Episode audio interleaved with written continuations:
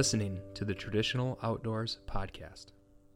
Hey folks, Steve Angel here, and this week's episode is sponsored by both mine and Nick's good friends David and Tracy Belowski at St. Joe River Bows. Now, if you're thinking about a custom longbow or recurve, you owe it to yourself to check out St. Joe River Bows. David and Tracy have been making bows at St. Joe since 2009, where they started out making the St. Joe River Bows Classic model in both longbows and recurves. And then in 2010, they premiered their Torrent recurve model. Now, often copied but never duplicated, this sweet little bow is offered in a 54 and 56 inch versions, and its smooth draw and snappy performance make it the perfect bow for hunting from a tree stand or a ground blind. And if you're more of a longbow shooter like I am, well, they also make a torrent version in a longbow, which just so happens to be the bow my wife shoots today. Now, myself, I prefer the classic longbow, but all of their bows are amazing shooters, and all are available in numerous grip sizes and types to fit every shooter. If you're not sure exactly what you want, Tracy is more than happy to work with you to figure out which style fits you best. And don't forget about their kid and youth models that come with St. Joe's amazing trade up program so that as your child grows, they can trade in their current bow towards a newer bow that better fits their needs. And for listeners of the Traditional Outdoors podcast, David and Tracy will still throw in a free St. Joe River Bows t shirt with any new bow purchase. So when you call them up, be sure to tell them that you heard about them on the Traditional Outdoors podcast. Now let's get on to this week's episode. Hello, everyone. Mr. Jason Samkoviak is in the house, the pod father himself. Oh Jesus! right off the bat, like not, e- like not, even a little warm up, not even a kiss, not nothing, just no. right off the bat. Look, that's all Nick View did that to you, so I. But I can't let it go. It's just it's it's it's gotten too many too many grins out of me at this point. How you been, man? You know, I'm doing good. We were coming back from Georgia, and we've been driving and listening to the radio the whole time because we don't have Sirius anymore. I let it expire in the truck, and we were in Michigan, down by Detroit, coming coming home three hours to go, and my wife says, "Hey, put on one of your podcasts." I'm like, "My podcast?" She's like, "No, not yours that you do, but put on one that you've been on with somebody else. I want to hear it." You know? oh no! And I'm like, so I I went and I put on a podcast. You know, one of yours. I just typed in Jason Samkoviak Traditional Outdoors, and uh, it popped up, and I hit it, and then it's us rambling and stuff, and all of a sudden it goes right off the bat with the Podfather thing and she about spitter coffee all over the whole car. I'm like, no, let's go find a different one. That's all right. I haven't uh-huh. uh, I haven't given Nick a hard time about this, and I keep saying I'm gonna do it. I don't know if you. I know you, you're probably like me. You don't keep up with many other podcasts. Um, I've got I've got to where I I try to follow a few, and I look for specific topics that I want to listen to. But um, we had a young lady on the podcast about a year ago now, um, Katie Bergert. She started a podcast not long after she was on ours called Fish Untamed. And she had reached out to me, and things just, it kept getting, it, the schedules just kept getting uh, crossed up. And we finally just decided we were going to table it for a little while. And when things slowed down a little bit, I'd reach back out to her. So I did. And lo and behold, right after I reached out to and we got it scheduled, this whole thing with my wife came unraveled. And um, I, I just told her, I said, I need I need to get my mind off of it for an hour or so anyway. So we went ahead and did it. But she'd also lined up to record with Nick. And I just got around to listening to one with, with her and Nick this week, actually. And you know what? That Joker spent the first 10 or 15 minutes on there just basically talking about how old I was. So I'm I, am to get back at him. I don't know how yet, but I'm to get back at him. Does, does Nick have his own podcast now? No, no, no, no. He was a guest on hers. So basically, what happened? Okay, got okay. I, I kind of reached out to her and told her, you know, I didn't at that point I didn't tell her what was going on. I just told her, you know, my wife was having some pretty serious medical um, uh, challenges, and I thought I was going to make it. But what she basically did, Nick actually reached out to her and said, "Look, if for some reason." You know, Steve has to cancel. I'm more than happy to to jump in, and then they ultimately decided she would just go ahead and record with both of us just separately. So that's why he was on her podcast right after I was. Got it. Okay, that makes sense. So you spent you spent the holidays in Georgia, right? I did. Went down there. We did it last year too for family vacation, just to get away. Um, because we do like a family Christmas over Thanksgiving, and because uh, everybody's spread so far away, and so Christmas has kind of always been a you know separate family. We just the three of us here, and uh, so last year we spent it down in Georgia. So we did the same thing again this year. It was a lot of fun. We went down there, had a blast, beautiful weather, and uh, yeah, just got home two days ago. But we we loved it down there, and then. We're gonna head back down there again here pretty soon. Go down and do some pig hunting. I left my camper right down there, just stored it down there, and then we'll pick it up and you know move it over to the campsite and be ready to roll. So, um, but yeah, we I snuck out two mornings, got into pigs one day. I got into two different groups of pigs in one day. First time on that piece of property. Well, second, I guess, because we went through there. Me, my wife, and my daughter drove through there one day on this WMA and took a look at it. And then what we did is we went. Uh, then the next morning, I went out there right at daybreak and started moving. Uh, you know, that night when we got home, I started mapping it out on on the computer, figuring out where I wanted to go, and then I checked the wind and I went out there the next morning and within an hour I was into a group of at least three pigs. I heard them, you know, was able to stalk in on them while I could hear them and got within 20 yards, but um, they busted me and got out of there. And then uh, then about an hour later I had another pig come through. I watched him walking by himself. I saw him with my binoculars, you know, 60 yards away and he stopped walking. I like I lost him behind a pine tree and never seen him again. He never came out behind it. And uh, so I'm like, he probably bedded right there. Sure enough, he did. And I snuck to within like 12, 13 yards of him, but I couldn't shoot through the river cane. Um, couldn't get a clear shot in there. He was on the other side of the tree. If I go around that side of the tree, I'm getting winded. You know, it's one of those tricky kind of deal. And anyway, I, I was I was next to him, 12 yards from him for probably 12 or 15 minutes, and finally he just didn't like the situation. I don't know if he caught a backdraft or something got me, but he he just bailed out of there hard and fast. So, but it was nice to you know it was, a, it was good. I was pretty excited. It was nice to be back into pigs a little bit. And you're going to be heading back down here a couple more times hunting pigs before the before the snow melts up there, right? Yeah, I'm to try and get down there as much as I can. That's the game plan. You know, is, is the goal is to get down there, you know, as much as work and stuff like that allows. There'll be a time, hopefully within a few years from now, where we'll basically be able to, uh, you know, just take off in mid-December, spend mid-December through March, beginning of March down there, and not come back at all. But I'm not at that stage yet. I'm working hard to get there, but I'm, you know, I'm I'm not there yet.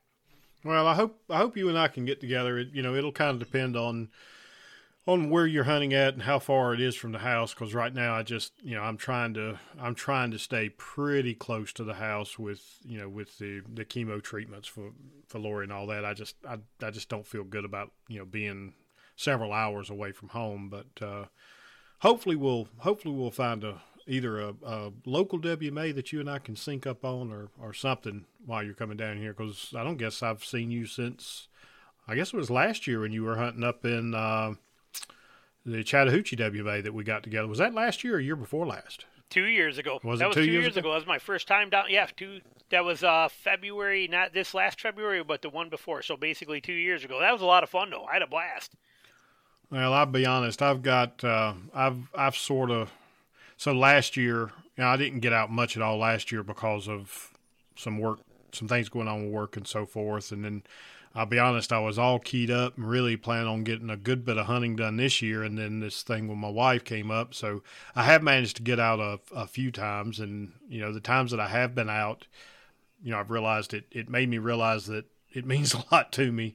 And I'm, I'm just determined. I'll be honest, I'm really looking forward to postseason rolling around, I'm I'm planning on actually getting out and starting scouting. You know, just as the first chance I get after season ends, uh, which our season ends on the tenth. I said the fifteenth the other day. I think it was actually on the podcast. I don't know where I got that in my head, but it's the tenth. But anyway, um, I've I've pretty much made a commitment that I'm not letting this happen again. Next year's next year's going to be different. I've I've just like I said, I've let I've let things get in the way that shouldn't. This is one of those situations where you know I've got no control over it, and there's nothing I can do, or nor would I want to do anything about the situation I'm in right now. But um, where I'm really looking for 2021 to be a lot different. But uh, anyway, for sure.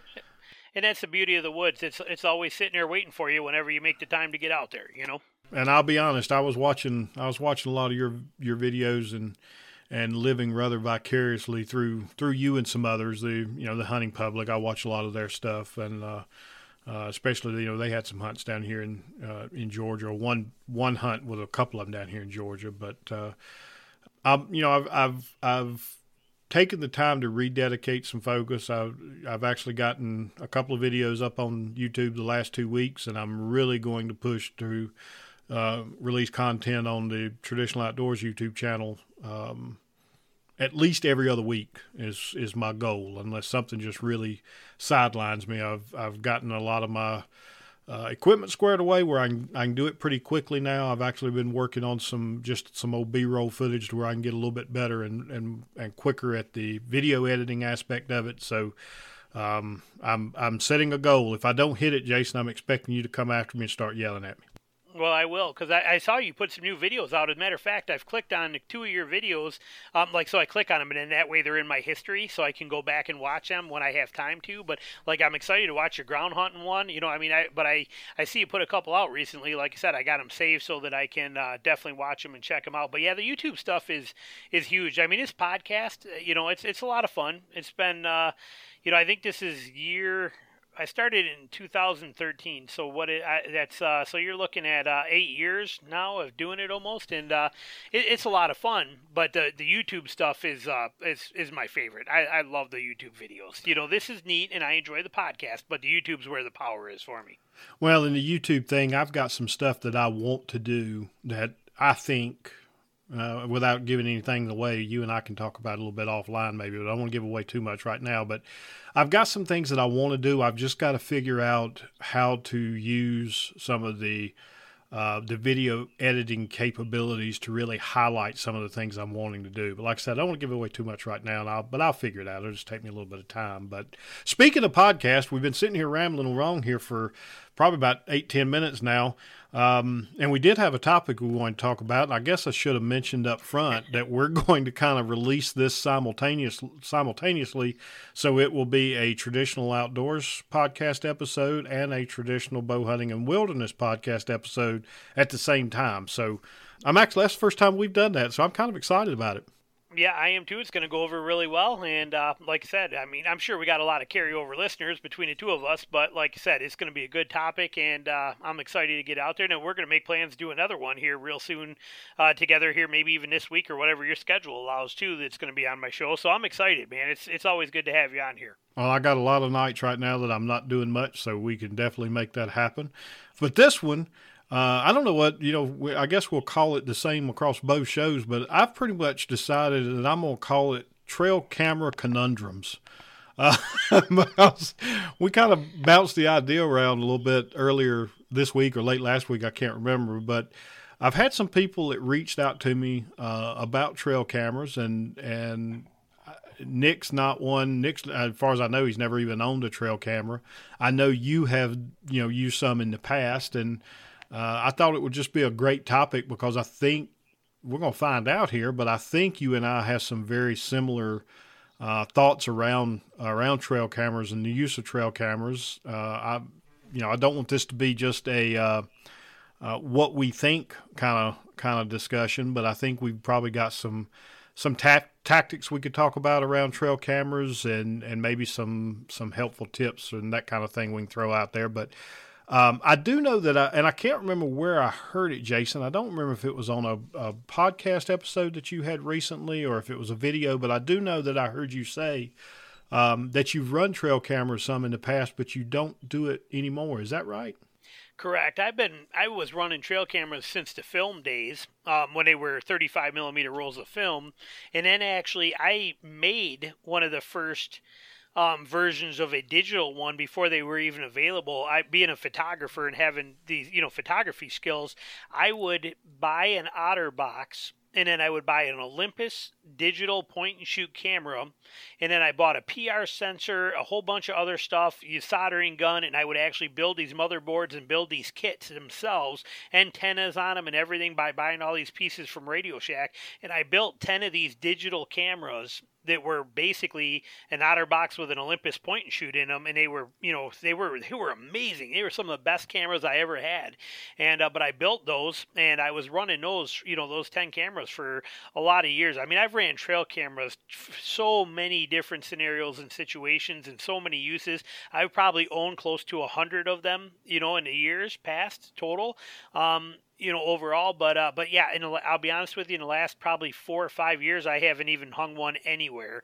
Um, but like I said, you know, I uh, I used them pretty religiously, but not really for hunting, but for many other purposes. Well, out there, you know, to gain that kind of info. And I, I definitely want us to talk about a little bit of that because I think we're probably pretty much on the same on the same wave, wavelength there. I will go back and say I never I never got around to trying to build my own camera. That's pretty impressive. I did have, um, I did own one of the first ones that used 35 millimeter uh, film, and I will tell you this: I set it up, I left it for I don't know, probably three months. I went back and pulled it. The batteries were dead. It had actually uh, taken two pictures and then looked like it chewed up the film. Uh, so anyway, it was just a, a disaster.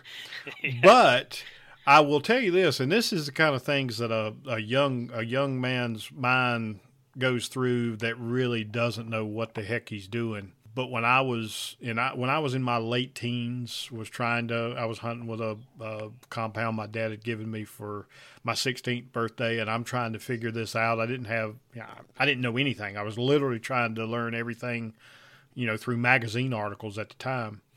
Um, and I came up, and it it's I will say it semi worked, but I would actually go and find heavily used trails, and I would tie light thread across the the trail at what I thought was about chest height to a deer, and then I would go back and check it to see if anything had walked through. And I didn't know I was just completely ruining the the area for any chance of ever killing anything, and you know any any animal that walked through there was doing it most likely at night. But you know you'd at least get that it's definitely a deer trail because a raccoon or something couldn't have it doesn't stand high enough to break the string and you could convince yourself that you knew which direction the animal was traveling because of the way the string broke and the way anyway i did that for years not years but quite often when i was much younger and thought i was actually learning something and being successful and i was really doing more harm than good. But you know, we uh, I used to use that that same tactic. It was kind of funny actually because I had a, a guy that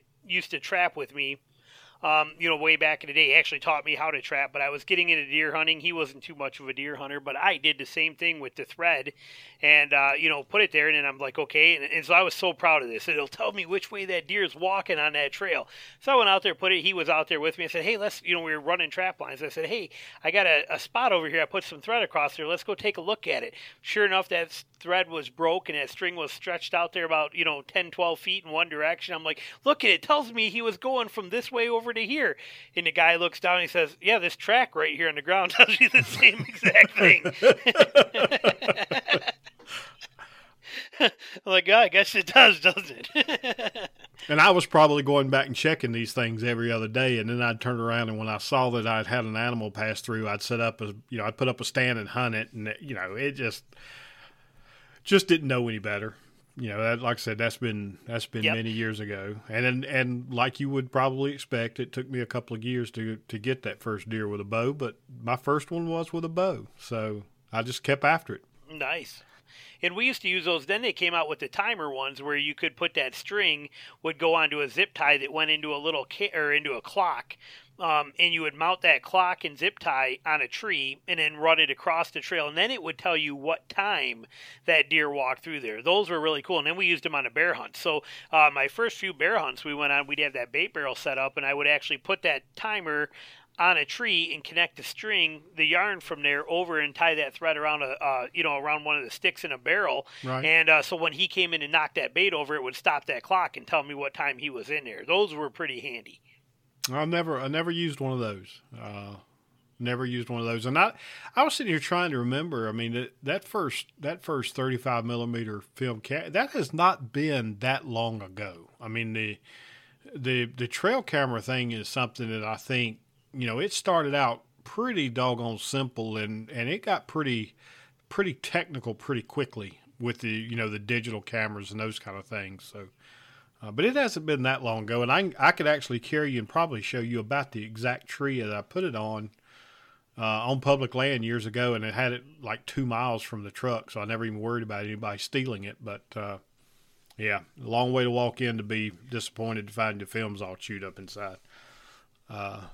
Yep, and even some of those camera ones, you know, those ones that I would make, I'd put them out there, and if you put them in the wrong spot, the sun, you know, the sun for eight hours a day, you know, like if I faced them towards the south, that sun would heat up that sensor, and I'd get out there and I'd have three thousand images, and it would basically just be every second of the sun. Right, know? right. It'd be the same picture over and over again, you know, that kind of thing. But yeah, I remember it was, you know, I want to say it was around 2002, 2003, somewhere near that I was building them and putting them out there, the digital ones, and they were finicky. I mean, the trail cameras today are amazing.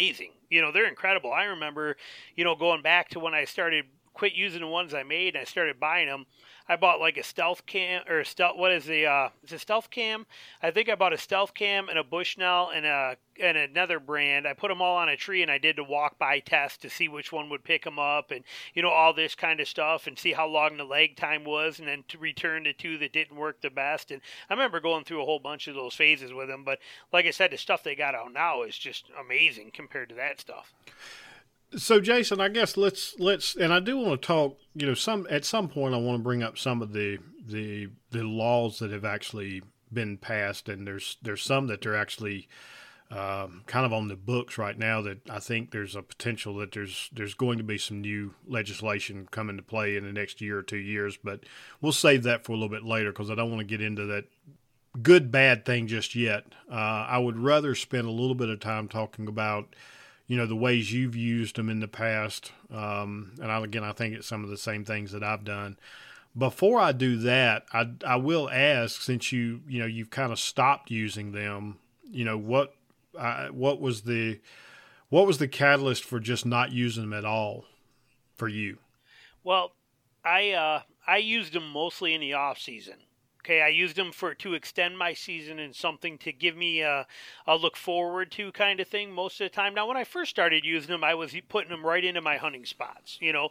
And we'll talk tactics because I've learned a lot of ways to do it, and I've had a lot of them stolen, and I, I- a lot of stuff. So we'll we'll cover that for you.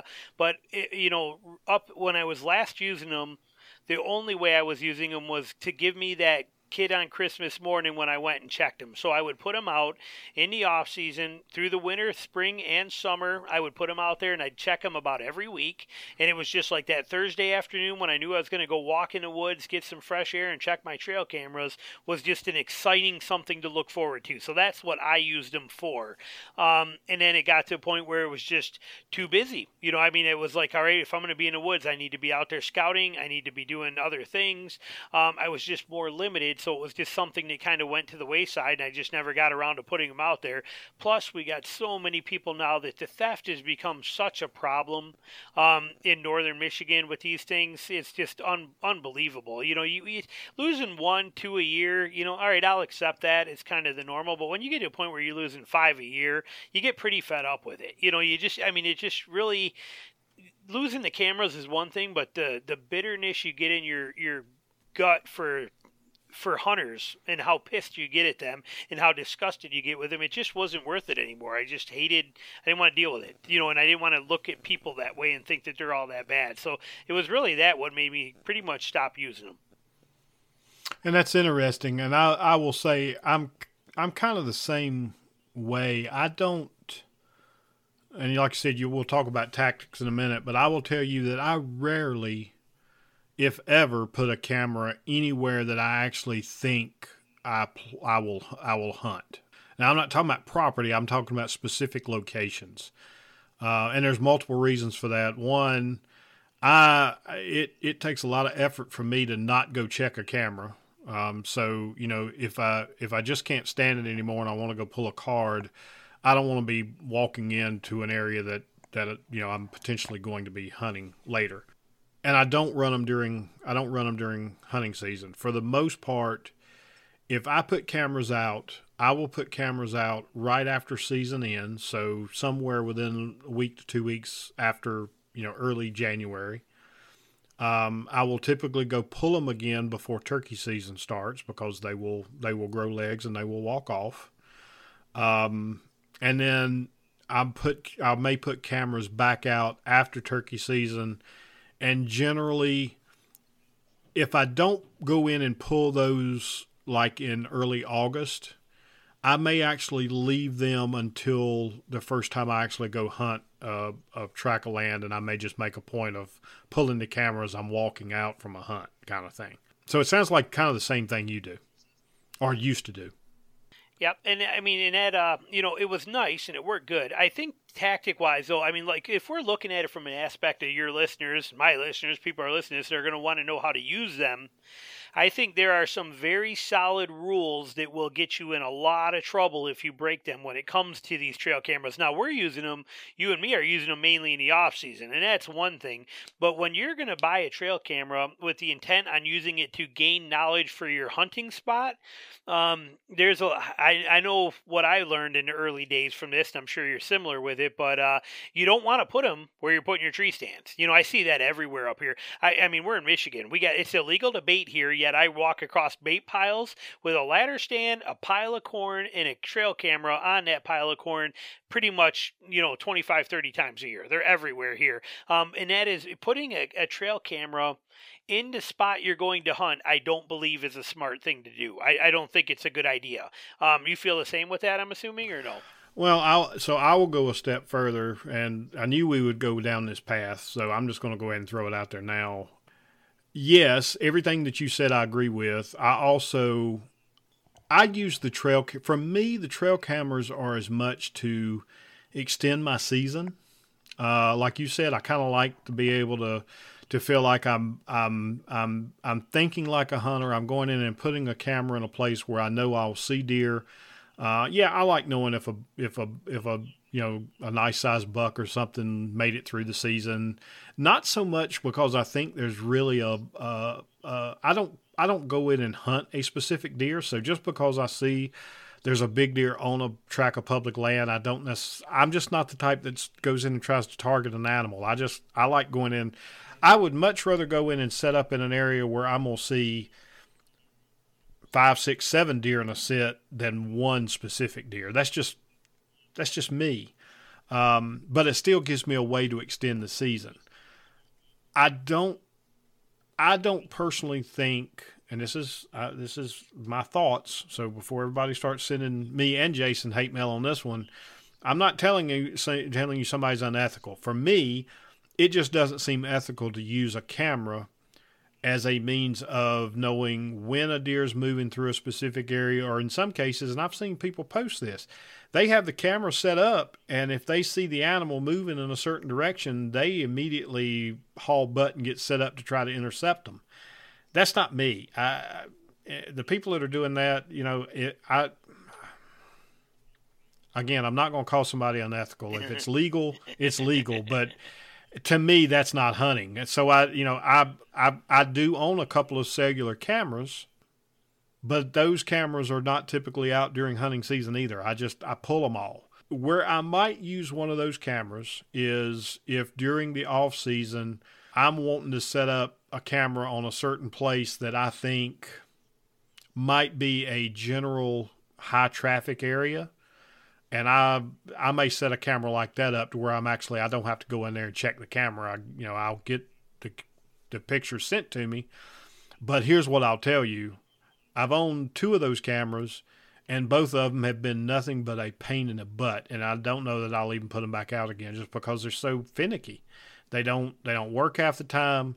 You're you know you're potentially paying for the the um, the pictures that get transmitted. And those cameras still have the problems that you were talking about a few minutes ago, where if you set them in the right place and the sun hits the ground the right way, it'll sit there and take pictures for, you know, take a hundred pictures a day, and and you can't control it. So. But anyway, I know people that have set up cellular cameras, and the whole purpose is they get a picture to their phone and they're off to the races, and they're trying to get up, set up, and head off that that buck. That's not. I, that that's where I think you know I don't have a problem with some of the legislation that's being talked about about uh, restricting the use of trail trail cameras, especially during hunting season. That's just that's not the way I use them, and don't I don't honestly I don't feel like they should be used in that manner. So. Yep, and I think you were a little too polite on that. If you're, I mean, I hear these stories about guys that uh, they have a, you know, they got 500 acres and they got 75 trail cameras out there. They're all cellular. I, I'm, I'm totally against the cellular trail camera. I don't think it's a good idea because it, it promotes people to do bad things. And you hear, I mean, if it's if you're one of those guys that's got 75 trail cameras up and you're sitting at home on your couch and you watch you you watch buck number 356 walk by trail camera 8 and then he walks by trail camera 11 and you're like okay he's heading to this uh, spot here. He's going to pass by trail camera number 16 in a half hour and you put your you know you grab your bow and go out there and climb a tree and wait for him to walk by there 10 minutes later and you shoot him. You're the kind of you know I'm, that's unethical. You should be punched in the face three times. You know that's not the right way to use these things. Um, and it should be banned you know so and i'm hoping that the legislation which i don't know what it is but i'm hoping what you're talking about is to defeat that because that is that is there's a reason that you can't use drones for hunting. There's a reason that you can't fly and, and hunt the same day in many places. There's a reason that these laws exist, and it's to keep people from being unethical. And in my opinion, that crap is unethical. So cell or cell cams, they do bother me if they are abused. If but if people are using them to try and avoid having to go in there and set up an area to check and see what's going on, more power to them. I still think it's a horrible thing to use at a hunting spot I think you're, you know, but people that use them for inventory and want to know what's going on out there, more more power to them, I guess. But uh, yeah, like I said, I think the cell aspect, to send it to your phone, instant message now, um, that I think is uh, is like I said, it's it's a recipe for uh, to promote people to do very bad things with them, you know. And and I I will agree with you. And here's what I will tell you to that point, and I guess just for anybody listening to understand I the only reason I even picked up the two that I had, there was a gentleman that I know, and you know him too. I'm not going to mention his name, but you know who he is. Um, that had posted something on Facebook. I think it was a year before last, and either he or somebody that he knew was a, a rep for Spy Point. I'll throw the name out there. I don't care because I think their cameras are garbage.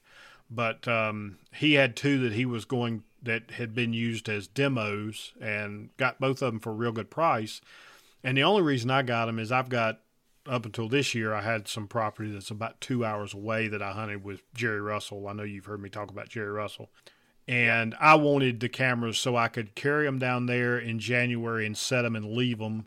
And I didn't have to go. I didn't have to go pull cards. I didn't have to do anything. They would just send me a picture, and because it was again, it was two hours away. And the gentleman that owns that property, we lease it for hunting, but he does not he does not want people on the property outside of deer season or the immediate the immediate roughly month before and after kind of thing. So, um, and both of them, like I said, they crapped out, and uh, I ended up when I pulled them, one of them poured water out of them. So uh, anyway, long story short, the the cameras that I use predominantly are whatever I can get on sale. I've got the I don't think I've got any two cameras alike unless I bought them in a as a two pack because it was a it was on sale.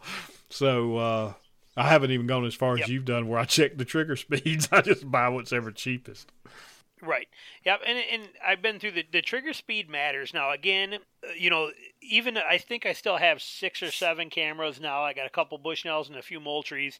Um, haven't touched them in a few years, but um, you know, but the trigger speed is important, especially if you're. It's not important if you're using them for bear hunting.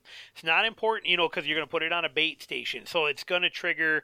And you're going. Now, I will say this though, when I pulled that last Michigan tag to hunt bear, I had a Moultrie. I put both out there. I put a Moultrie and I put a Bushnell camera on there just because I was in an experimental mode. But I put them both on the same tree at you know eight yards away from my my bait site, and uh, it would be interesting because I would go out there and I had them both set up the same way to fire every second, you know, because I want I, I run them tight, especially when I was running them on trails and intersections. You you know you want them where you're you know because you might just get a butt shot on one, so you want to run them as tight as you quit is you know fastest trigger you can. Um, so I had them run as quick as they could, but it was interesting because like one camera would have like 50 images and the other one would have like 125, and I would look at them and compare them I'm like, oh my God, this one never even caught when his bear walked through here then. It didn't pick up this coyote that did here, but the other one did. You know, so it is important to to test these cameras. Don't go by what the box says. Don't go by what people say. Um, you know, again, way back in the day, we're going back at least 10, 12, 15 years from now, but I remember when those stealth cams or whatever they were, um, eh, you know, the I bought it because C and Cirillos were like, oh, this is the best thing in the world, and they were loving them, and I was watching their, you know, their bear their bear hunt videos. They got like six or eight of them. They were great videos, um, but they were swearing they were sponsored by and love stealth cam. So I went out and I bought some, and uh, I I remember I put them on a tree and I put them on a tree next to my homemade ones, and my homemade ones blew them out of the water. I could walk by at a regular pace and pass by that thing at, at ten yards in front of it, and it would not pick me up at all. Where mine got three pictures of me, you know. So you need to test these things and make sure that they're good. Even things like Cuddeback. I remember when Cuddeback used to. I don't know what they are now, but they used to every or talk about quarter second trigger speed. Well, my neighbor went and bought one, so he went and bought one. I said, "Bring it over here. Let's put it on a tree next to these and do some comparisons." And I had the Bushnells and Moultries and all these cameras, and we stuck them up there. And uh, so we had like six cameras on a tree. We walked by them, and I'm like, "Yeah, you know, we're looking at the pictures." I'm like, "Yeah, you know why your back gets quarter second pictures is because it's catching them. The sensor is catching them at like, uh, let's say at, uh, let's just use a number, say at 45 degree angle." Where all the cameras are picking it up and then taking a picture. The Cuddeback was catching it there, but it was not even firing until it was in the center of that thing. So you were getting a lot of like butt shots or just uh, you know like i said half of my shoulders cutting off my face. You weren't getting that exact perfect picture because their their shoot zone was actually much narrower because their, they had a wide trigger zone but a small window for the shot. Um, so it's really interesting. It's it's worth testing them again today i don't know what the new ones are like but i bet it's probably still very worth your time to test these cameras you know, see what they're going to have, what's going to benefit you. If you're going to take them in the woods where you're going to put them on an intersection, an edge or something, somewhere where deer are not going to be stationary and feeding at a bait site or at a mineral lick, they're going to be just cruising by. You're going to want that trigger speed and that fast recycle time. So, so let's let's talk about that a little bit, Jason. You're talking about you know where where you might be setting up a camera. I'd like to hear some of the if if you were going out and setting up cameras to extend your season kind of thing. Again, not necessarily setting up uh, a camera to monitor the area you think you might want to hunt, but what kind of areas are you? What kind of places are you looking for to put a camera out to extend your season, kind of thing, to to get the idea of deer numbers or that kind of thing? Well, and it also it depends on the time of year because again, I'm not using them for hunting. I'm not even using them for inventory. I never I never liked trusting a camera to tell me what kind of deer are around there. Because I've you know I've, I've got great pictures of bucks in the summertime and then you never see them in the fall. And I've also had spots where I put them that showed almost no deer and then I go in there, you know, on camera throughout the early season, you know, spring, summer, and fall, or you know, winter, spring, and summer, and I go out there and hunt it because the sign's hot in the in the fall, and I see have some of the best hunting days I've ever had. So I I never really liked relying on my cameras for any real value of what's going to happen during deer season and the off season. So with that said, in the wintertime, I was putting those cameras into places where I knew that there would be, uh, you know, bedding areas between the bedding areas and the feeding areas where there's, you know, where I knew there would be real super thick deer yard type bedding areas to get them out of the wind. The snow levels would be shallower in there because of the pine cover and the things like that. Um, and they would uh, then travel from there into browse areas. Well, I would put those on those heavy trails that are in the snow where, you know, so it's pretty easy, but it would give me some amazing pictures and I would have a lot of fun fun with it. When spring rolled around, um, my main goal was to catch the fawns and the things like that, and just because uh, it was just neat to have those pictures. So I would put those in those uh, grassy doe, what I would call like a doe breeding or uh, birthing area where they're going to have that security. Um, and I would put those where they would travel around in there and that kind of stuff. And it's pretty neat. You got a lot less pictures, but you got a lot of cool, really, really neat fawn pictures. And then through the rest of the summer, you were I'd start putting them where I'm trying to see any kind of antler growth, and so I'd put them into those places where I'd catch them on intersections of right on the you know, we hunt a lot of, you know, deer are obviously creatures of transition lines. You know, they're they're on the edge all the time. Well, during hunting season, they're in the thick, nasty side of that edge. In the in the off season and in the summer, they're usually on that softer side where they're going to be a little less prone to damage in antlers, and it's a little easier walking, and there's no pressure out there for them. So I would put those on those transition lines and then especially at where the transition line would intersect with a crossover or some kind of a funnel through a bog or around, you know, on the end of one or something that would give me multiple avenues of travel where I get the most options, and I would set them up there. And then, uh, then the last thing I would do is in early September, I would run them in places just because I wanted to. I would run them for those first couple weeks of September um, on any white oaks that were falling, and that was more experimental in places that I had no intentions of hunting, but I just was trying to learn how they they use these in the directions of travel for them. But uh, that's basically what I was doing with mine. So some similarities there, some differences, and obviously some of the biggest differences we don't we don't have deer yards. You know, we're I, I hunt ninety percent of the time, ninety five percent of the time. That's just not something that we deal with here. So just like I was talking about in in the one of the videos that you were talking about that I just released, the late season food sources. We have food sources here that year round. I mean, there's always something for deer to eat. You know, we just we just right. don't have that. Some things that I that I do a little bit differently. If I go out and set and I don't like the idea of trying to get inventory either. I would say the closest thing that I probably do to that, Jason, is I do, and that's the first thing, the first example I'm gonna give. If I'm setting up cameras in January, I'm typically setting up to try to see if you know any bucks that I knew were in the areas that I'm that I'm placing the cameras made it through the season. So, and we have we actually have rutting that takes place mid January. We will have some rut activity that takes place mid February, and we've even I've even seen bucks chasing and and caught bucks on camera in uh, March that still had horns. We have wow. we just have some weird stuff here, and especially in Georgia, but I think it occurs in a lot of other areas in the South. But um, I will actually set cameras along uh, edges that I know has that's good for that's prime for doe bedding, and a lot of times, you know, I will catch bucks cruising in mid to late January, cruising the edges of that that thick cover, trying to scent check for does. Once once February's rolled around, you can pretty much go ahead and move them. But you know they still they still do that. A lot of that's still at night, but it still happens. The other things that I like to do, I like to set up cameras in areas that I know there's a very high probability I'm never going to hunt.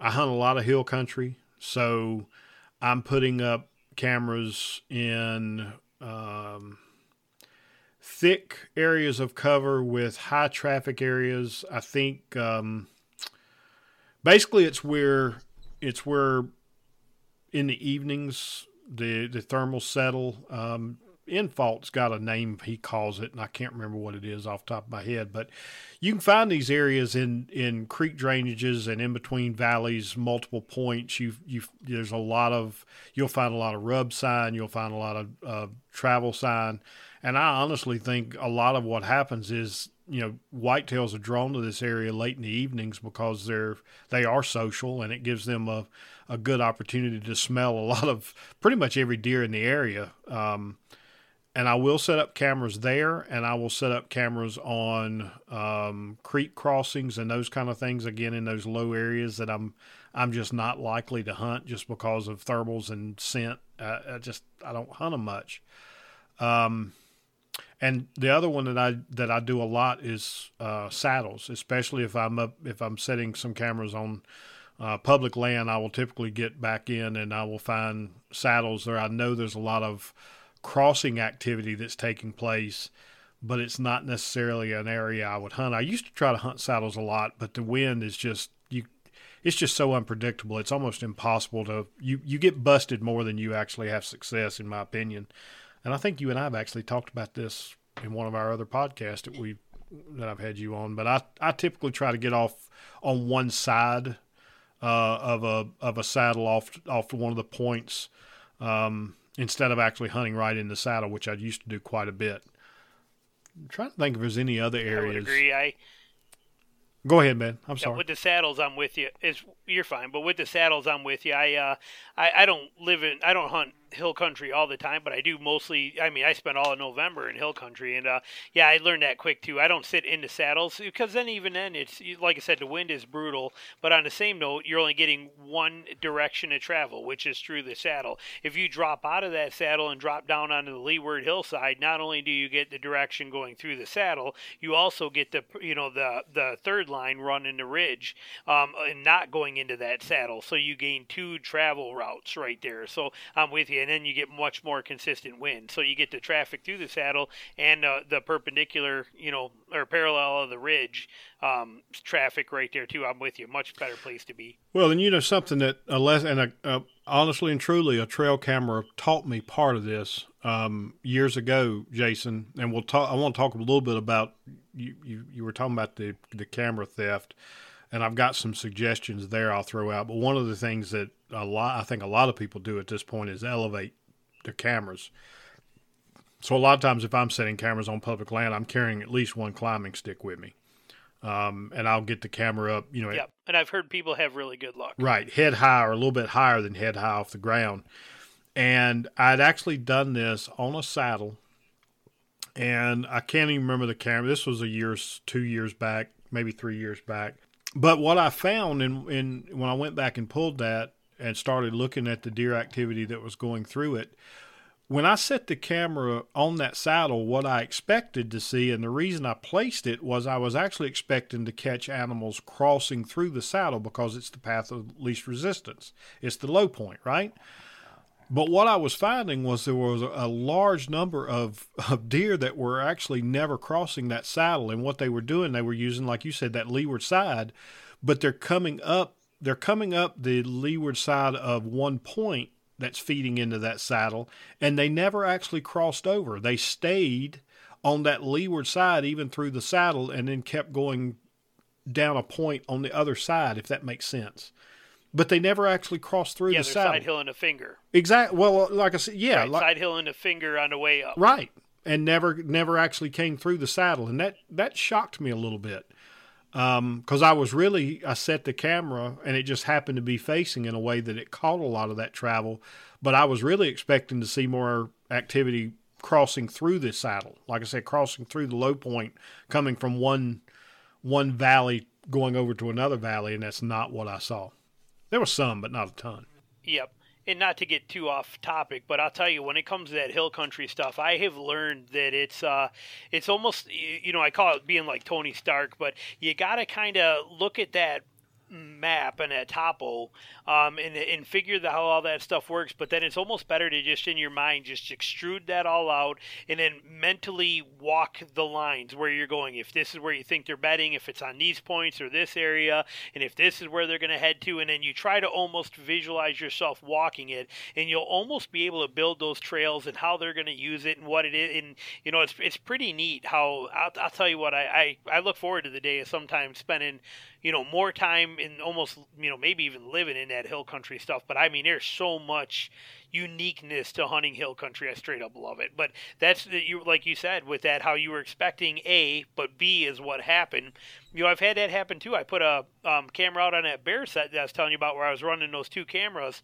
Um, I, at the at the very last hurrah thing to try and get that bear in during daylight, I had uh, um, I left the bait where it was and I went further into the woods where he was coming from and was hoping to catch him before he would come in and circle around and scent check. Last day tactic and hurrah, and uh, and it didn't pan out. And then I was kind of pissed, you know. And I was like, well, you know what? I'm gonna take this camera and just for the heck of it, I'm gonna walk back by there and I'm gonna put it there and I'm gonna see if what at least I attempted to do was correct and it just didn't happen for me that time or see what was going on. So I grabbed that camera walked it back there that you know 80 yards, hung it on that tree, you know, just ha- hoping to catch that bear to see what he would do, and I left it, and then I never came back to get it, forgot about it, left it, and then winter had come. You know, this was in September.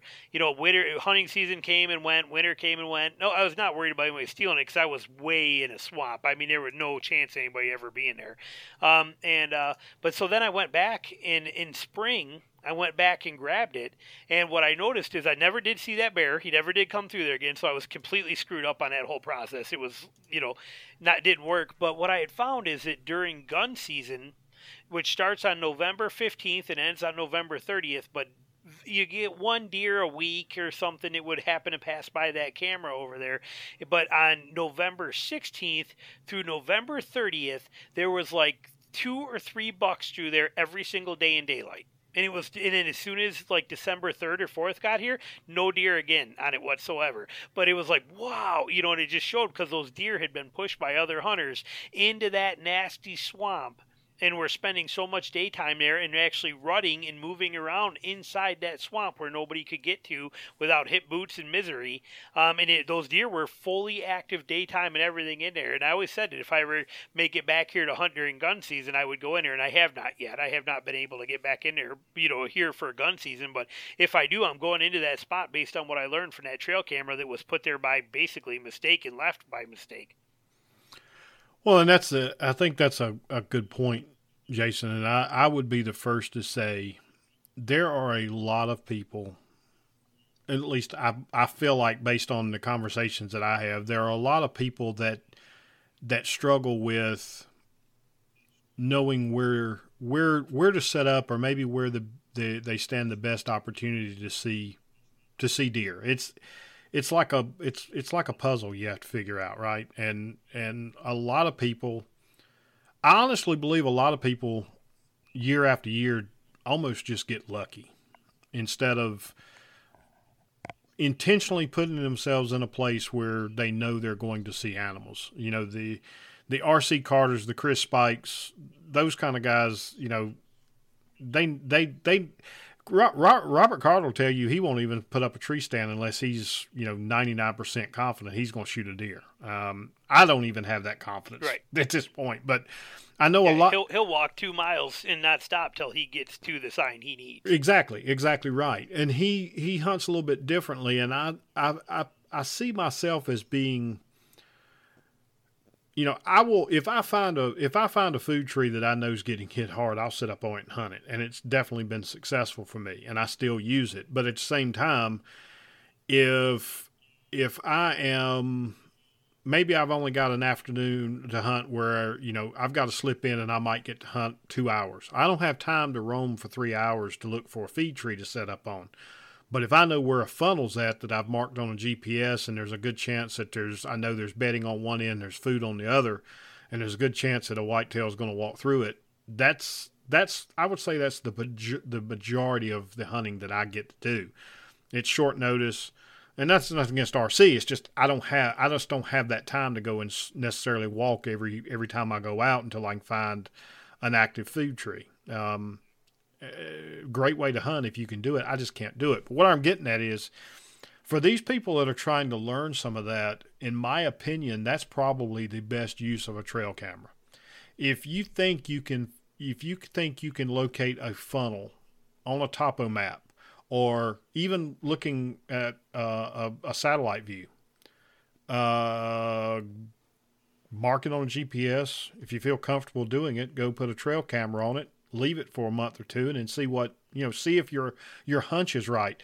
I'll be perfectly honest. That's where i learned a lot of the things that that i use today. I can go and see that there's tracks there. Um, but i can't necessarily i'm not good enough to know if that if those tracks were made six months ago or even a year ago. But being able to look at a topo map and understanding that you know, deer are going to a lot of times use that path of the least resistance. Maybe it's a saddle, or maybe it's you know side hilling a a, a finger ridge, or maybe it's a maybe it's using using shaded relief on a topo map to understand how steep uh, a valley or a grade is, and I can look at the contour lines to know that if an animal wants to move from point A to point B, they're not going to go down that that that steep valley and climb up the other steep side. They're going to walk till they can cross right at the at the top of that that's I'm out, this is hard to explain, but I think you know what I'm talking about.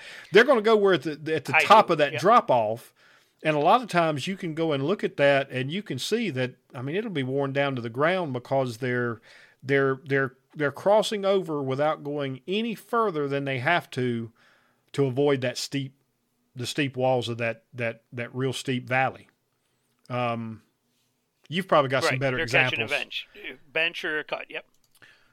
Yeah, but I know exactly what you mean. You're you're basically fu- you're putting them in a funnels. You're learning where they're going to teach you where those funnels are, and it's the same concept with one of the key things that I definitely learned from trail cameras was understand, you know, which was an aha moment, like really, and then you start looking for it and paying attention to it, was how deer use terrain differently during the day than they do at night. How they use it, you know, you learn things from watching these trail cameras in the off season, but their ta- their attitude is still the same. So I was like you're talking about how you would learn how they would use the terrain features of that hillside for travel paths.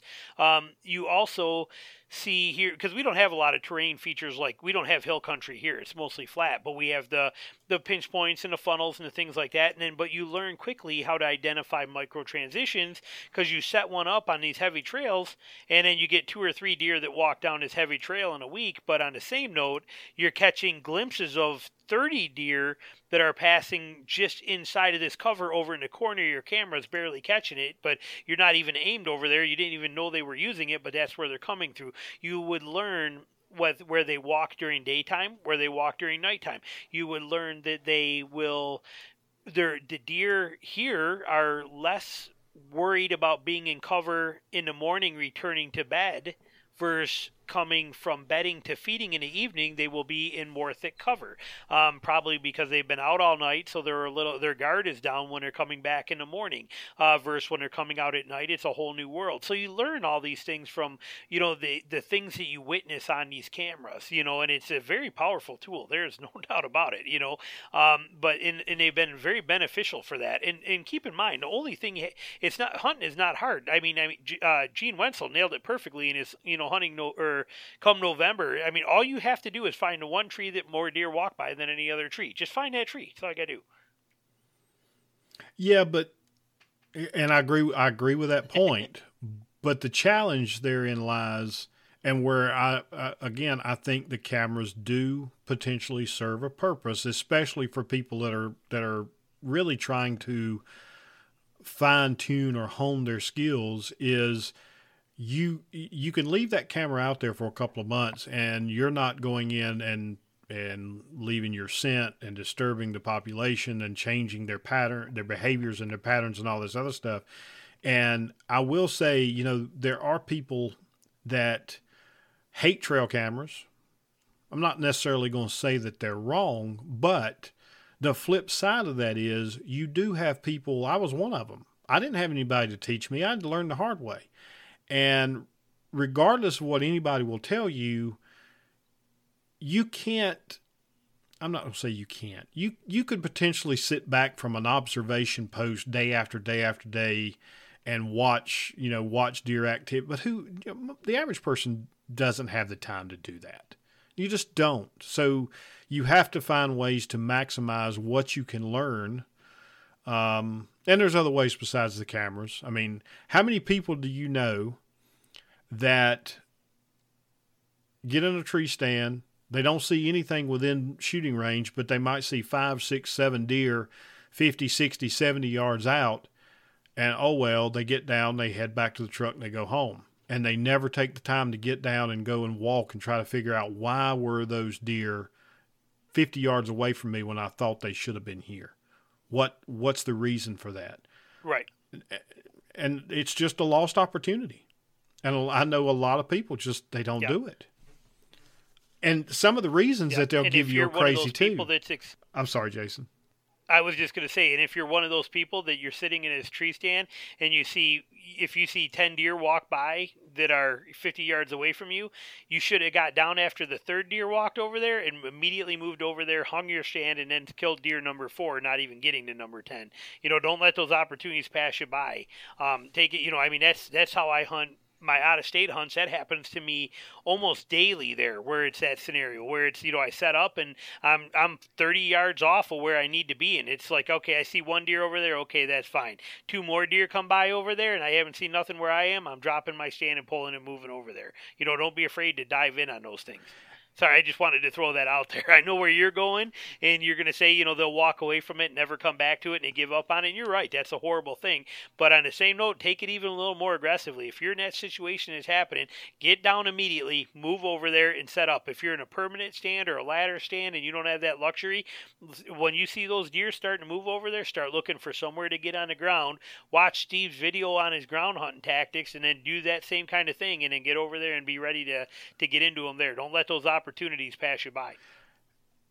So actually, I uh, that's I mean I'm glad you jumped in with that point. That actually is not where I was going to to go with that. I would say that the average the average argument I hear is, well, I don't want to I don't want to get down and mess up the area. Um, you've already messed up the area. You're hunting it. Exactly. Um, yeah. I, I think way too many people rely on too few spots to where they're overhunting them. Uh, but I agree with you. If if you if if it if it becomes apparent that you're in the wrong place, move because you shouldn't be going back to that general area for at least two, if not three or four weeks anyway. Uh, at least that again, that's the way I try to approach it. I can't always do that, but um, it, you've already messed it up. The deer know the deer are Yep. going to know you were there. You're Yep. you're, you're fooling yourself to think otherwise. Yeah, I agree. There's a lot of people that say, "Well, I'm going to kind of hunt my way into it. This is a sanctuary. I don't want to go in there. I'll start out here far as observation, then I'll move in." And that's probably great for people that are are like you said, trophy hunting, looking for a specific deer, that kind of thing. But I'm the exact opposite. If somebody says sanctuary area, I'm going, "Okay, that's where I'm going to hang my stand. I'm going there on day 1 immediately."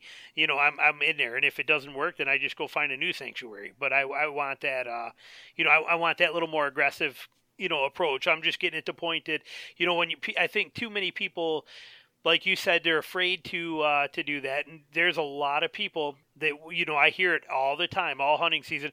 Oh I was in a good spot and you know I saw three shooter bucks but they were all down the ridge and wouldn't come up high enough to me. Well after you saw one or two shooter bucks down there you probably should have moved down there. You know there's no reason for you to sit up there 50 yards out of range when there's perfect, you know, when you could just get down and move over there where all the activity is. You know, when a deer walks in the woods, he leaves scent on the ground. Deer don't follow trails visually. They don't go by, uh, they don't follow terrain features even visually, if especially for like cruising bucks that don't know the area. They they don't they follow everything is done by scent. You know, they're following the scent of other deer that have been through there. So if you're in a spot and you're having no action and there's action 50 yards away from you, it's because all the deer scent is in that 50 yards away from you spot. You need to get over there immediately. That's all I was getting at with it. Agree, agree, hundred percent. In fact, I'll be honest. I was listening to, uh, I did listen to your, well, you call it spring spring scouting. I call it postseason because we can do it immediately. But you were talking about some of that in your in your spring scouting episode, and that I agree hundred percent. A trail, a trail generally starts because one deer decided to walk that way, and then the next deer that came along followed the scent of the first deer, and then so forth and so on, and then you then you get a trail that lasts over time. Yep. And when something happens to change that, it changes the same way. For whatever reason, the first deer that went through there decided he needed, to, or maybe was forced to, he or she was forced to go a different way, and then every other deer starts following it. If if anybody that spent any amount of time in the woods should know that most of the time when a deer's moving, their nose is to the ground. Their their head comes up when they stop. but when they're moving, I mean they're they they're they're smelling everything.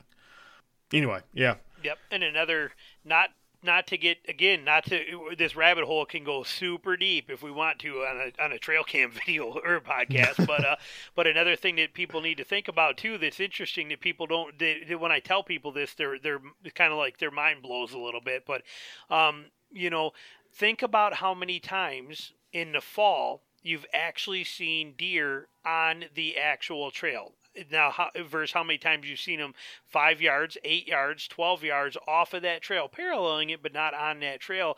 And the reason for that is in the summertime, you know, summer and in the late summer, just before early season, when those major trails you're seeing are being made, it's deer traveling from a bedding to a food source that is a designated food source of some kind or another. And then when you get into the fall, when you have acorns hitting the ground all over the place, you have uh, sprouts that are, are ripe and you know things that are ready for those buds to be hit in uh, in the spring, and you got all these things that are happening. These deer rather than just walk down that trail, are zigzagging and bouncing all around it. They're heading in that direction, but they're feeding while they're walking. So they're they're 10 yards off on the left, hitting the acorns that fell off of this tree as they're heading in that direction. Then they bounce over 10 yards to the right of that trail and hit another oak tree that's dropping. And they're you know so it's it's interesting. I, I see a lot of people go, well, I ah, if I set up right here, I can't shoot that trail. Well, that's okay if you're in the right area. Or I see people that will go, well, I can't set up here because I don't have a shot to that trail. You don't need a shot to that trail necessarily because the odds of those deer in the fall being exactly on that trail are not as high as you think they are. Pretty interesting little side note tidbit or something for people to think about. But during the fall, when food sources are abundant, these deer are browsers by nature and they will they're not going to waste time going from point A to point B without eating along the way. And that veers them off those trails quite a bit and gets pretty interesting. But I'm sure if they haven't noticed that before, if they watch that in the fall, they're going to see that a big majority of the deer they see come through their area may not be on a trail. They're going to be off, they'll be heading that direction, but they will not be standing on that trail. So, with that in mind, Jason, what are your thoughts around? Because I know what I've witnessed, and, and I, I feel like I've done more talking than you have at this point, so I'm going to ask you. But what are your thoughts on bucks versus does using the same trails? I see um, well, that's a tricky one because remember where I live at here in northern Michigan, and being the most heaviliest hunted section of the state where everybody comes from every big city for deer camps here, and our, our buck to doe ratio is about 22 does per buck, and uh, you know you can kill spikes and anything with a rifle, and there's 800,000 gun hunters, and anyway, long story short, it's it's a very tricky spot here, and I mean, it, let's put it this way: if I was using rattling antlers here, I would just take two number two pencils and rub them together, and that would probably still scare away half of the deer that are around here. Um, so it's a different dynamic where I'm at.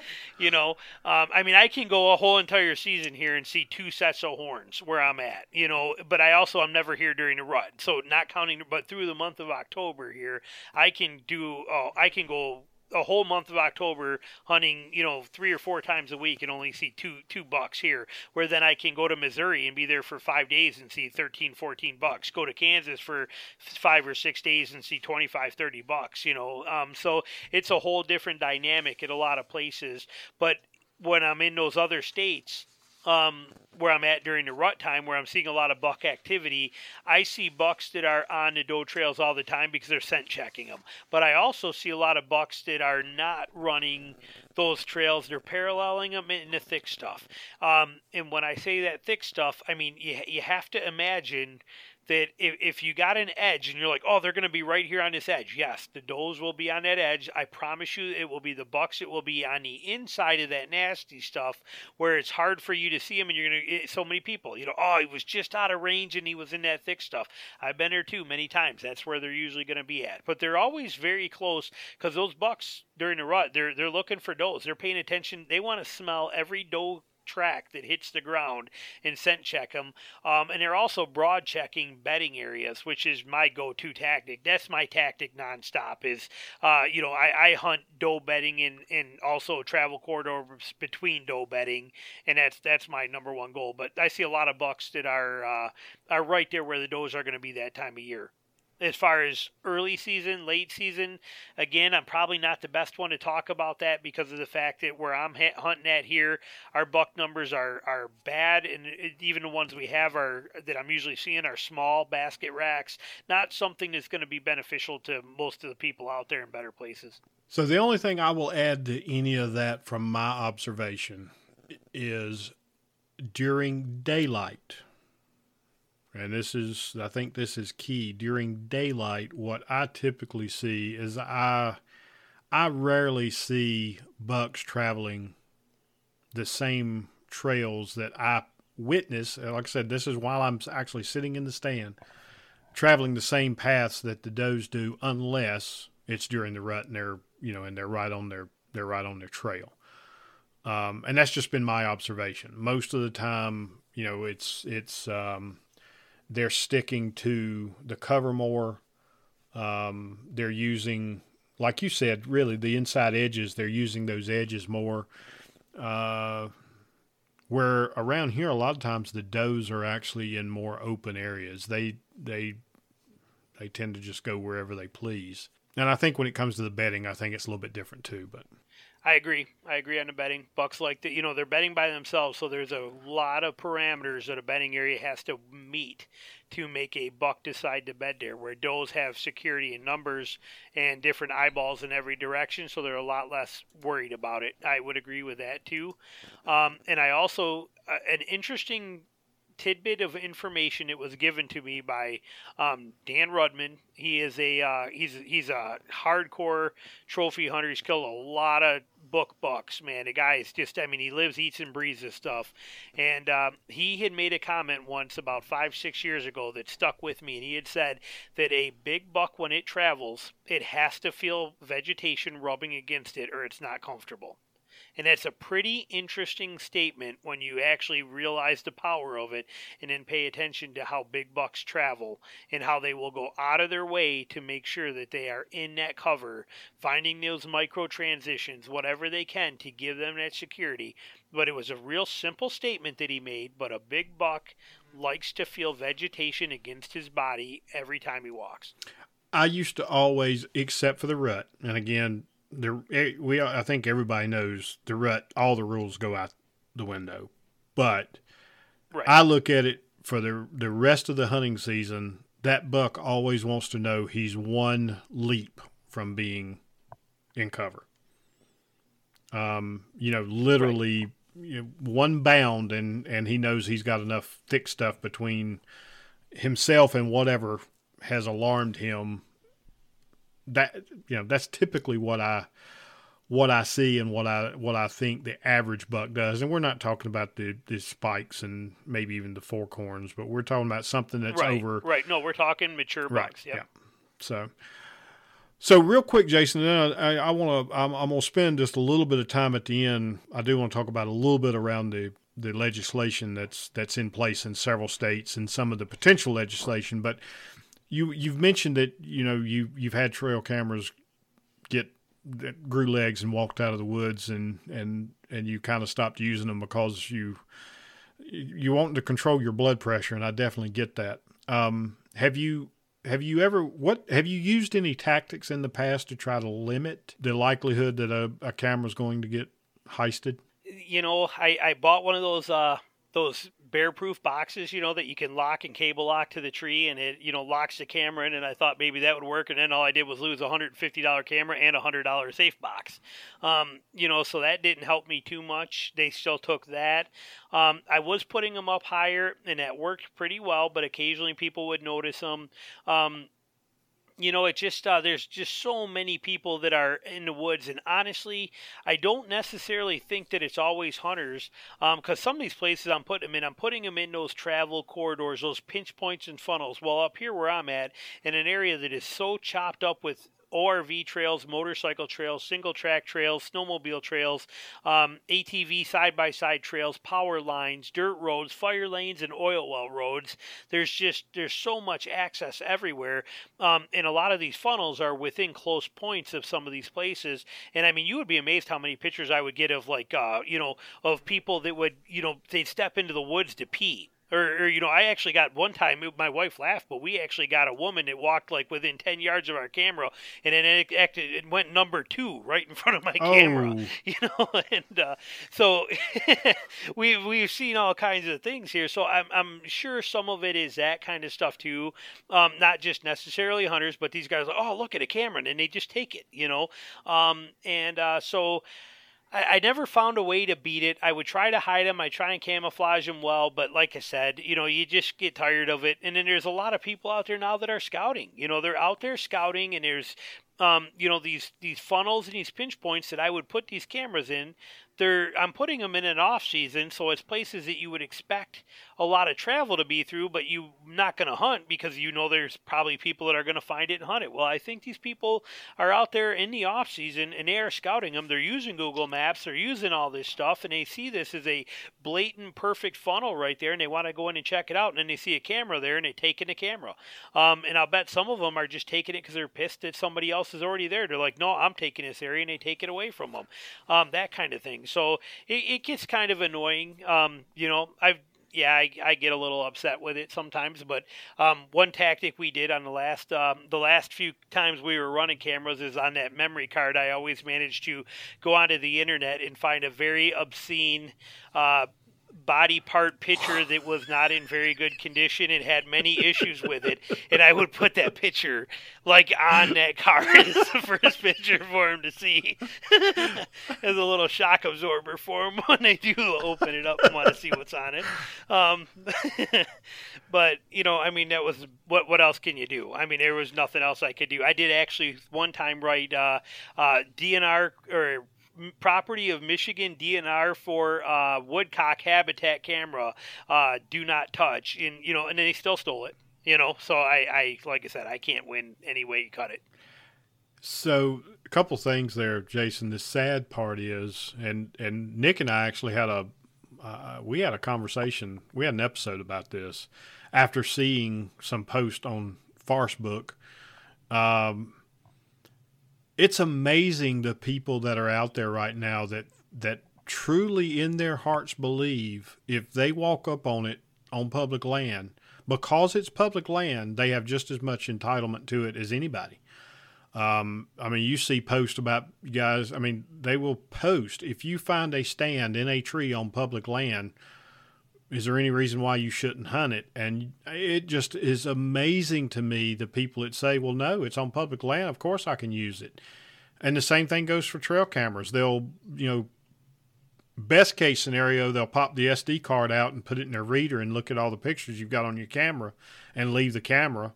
But I think there is a there is a growing population that feel like, well, if you left the camera, you left it, you know, for the public, so it's just as much mine as it is yours which is really sad. Uh, it it yeah it, it's, it, yeah it's that's wrong. I, I, can't believe that people truly have that mindset, but they do, and they they are not ashamed of it. They'll flat out tell you that if it's on public land, it's as much mine as it is anybody's. But anyway, to get away from that point, I've been whether it's because I am, and I again I haven't put any cameras on public land in two years, so that could have changed. But whether it's because I go in a lot deeper or I'm I'm I'm only putting cameras on certain areas that maybe other people are not because I don't I would say I rarely put a camera in what I would consider an obvious place. Um, and I'll just leave it at that because I'm not going to give away all my. but I, I, don't necessarily put cameras in, in right. areas where I feel like the average person is going to look at. Um, but I have never gotten uh, a, an image of a person on one of my trail cameras, and I've only had one stolen. Now, again, uh, maybe I've just been lucky. And I will be perfectly honest and tell you the one camera that I had stolen, it was probably in the absolute last place that I ever thought it was going to get stolen. And it disgusted me so much, I've never gone back and even hunted the general area. But I had found a, a very unique saddle location on public land that had, if I remember correctly, it was between like five different points. Um, I mean, it was just a weird. I called it a. I think I called it a tri saddle because the way it was set up, there were there were literally three different ridges, three different peaks that came together in one saddle, and it was over two miles from the nearest access point and somebody stole that camera, and I, I honestly could not believe it. But um, that's the only one I've had stolen. That being said, yeah. the the elevation is one thing that I do use quite a bit. If I can, I will elevate and actually place the camera. This is kind of hard to explain, but I will find um, I will place it at the base of a limb so that it kind of blends in with the limb if I can. And this doesn't always work out. And the camera's also angled a lot more than it normally would. It's almost pointing down to a degree. How are you angling them? Are you buying special brackets for that, or are you just putting a big log behind it, or how are I'm, you? get, I'm getting there. Uh, that's that's the that's ta- that's theft prevention number two. I'll cover that in just a second. But what I was going to say was, Okay. I've I've found that by doing that, a lot of these cameras are not designed from a from a, a water um, water resistance perspective to be hanging anything but vertically. So what I have found, I got it because water is getting in behind the case. Yep. uh, water will get in the case and it will at, at best cause the batteries to corrode at worst it will actually screw up the electronics so you know just keep that in mind if you try this but um, in some cases yes jason i will use a, a wedge i've actually cut wedges before basically take a, a, a two by four and cut a small square and then you know cut it corner to corner so i've got wedges that i can put in behind the camera um, or I, like I said, I can sometimes I've used the actual base of a limb coming out of a tree where I can anchor it against that. But that's so. The second thing I will tell you, the majority of cameras that get stolen, and I can I I can't take full credit for this. Um, Jerry Russell's the one that mentioned it to me years ago, and I went, "That is genius." But the the the way most of these cameras get stolen is not by people seeing the camera; they see the strap around the tree. And when they see the strap, Yep, I would believe that. Yeah, because it's a it's a horizontal line, right? Um, Right. they see the strap, and you can see the strap all the way around the tree, so it's not just you have to be facing the direction the camera's facing. Uh, so I quit using straps, and what I what I've used for years, and what I only will use on public land is I actually get electric fence wire. And don't if you try this, don't get the aluminum wire. Get galvanized electric fence wire. You can get hundred feet of it for ten bucks or so, and you use the electric fence wire, and you can't see it. Once you get away from that tree, six feet, you cannot see that wire against the tree. It blends in, disappears, and they literally have to look right at the camera to see it. That's brilliant. That is straight up brilliant.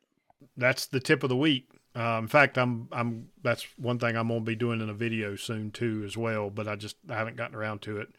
But it's it's it's it's worked really well, and the wire you can reuse it over and over again. I just keep a spool of it in my pack whenever I'm scouting, and if I put up a camera instead of using the strap, that's what I use.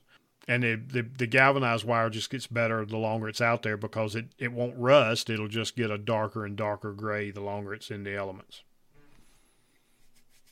Right, patinas. Yep. Yep. But that is brilliant. That is absolutely brilliant. Yeah, because you're right. I'm sure the strap gives away. I mean, that's how I find I see most of them, and I I usually see that, or I see the strap for the stands. Um, you know, but I mean, usually the first thing that picks me off to any place where somebody is with the stands or the cameras is the strap on the tree. That's what I notice Right. first. Well, so that's that's that may be worth the price of admission for. So for what you paid for this podcast, you just got your money out of it. There you go. Yep. Yep. What's this legislation stuff you're talking about though with these states? So, uh, and I actually pulled all this up, and there's currently like uh, I want to say there's seven or eight states today that have laws on the books, and I'm not gonna I'm not gonna read through what all the laws are. Um, there are there are trail camera laws on the books in Nevada, Alaska, Montana, Kansas, uh, New Hampshire, Arizona, and Idaho. And that's the ones that I actually found. Now, um, most of these apply to um, standard trail cameras. I know, I think Montana is one state that actually has restrictions around the use of the cellular trail cameras. And Arizona, just this year, actually put, um, they were trying to pass legislation. As I understand it, it, it, it remained unchanged. The existing laws that they had in place remained unchanged, but they were actually trying to um, pass additional legislation around the use of trail cameras during hunting season. There are some states that are actually talking about passing a law basically creating a season for trail camera use. Uh, which would effectively do the same thing, right? So they, you know, you could use the camera outside of hunting season, whether that's going to be any time outside of hunting season or a specific window. Who knows what may come down the pipe? But the the key thing here is, you know, if you're going to use them, just make sure you check the, the, the laws or regulations in your state just to make sure that you're not breaking the law. Um, and I think we're we're probably going, especially with the the invent of the cellular camera. I think you're going to see more of these, and I'm not I'm not sure it's a bad thing. Uh, the other thing that it was kind of funny. There's a for those for anyone that is a member of Go Hunt. Uh, I signed up for Go Hunt before Tom and I did our Wyoming mule deer hunt.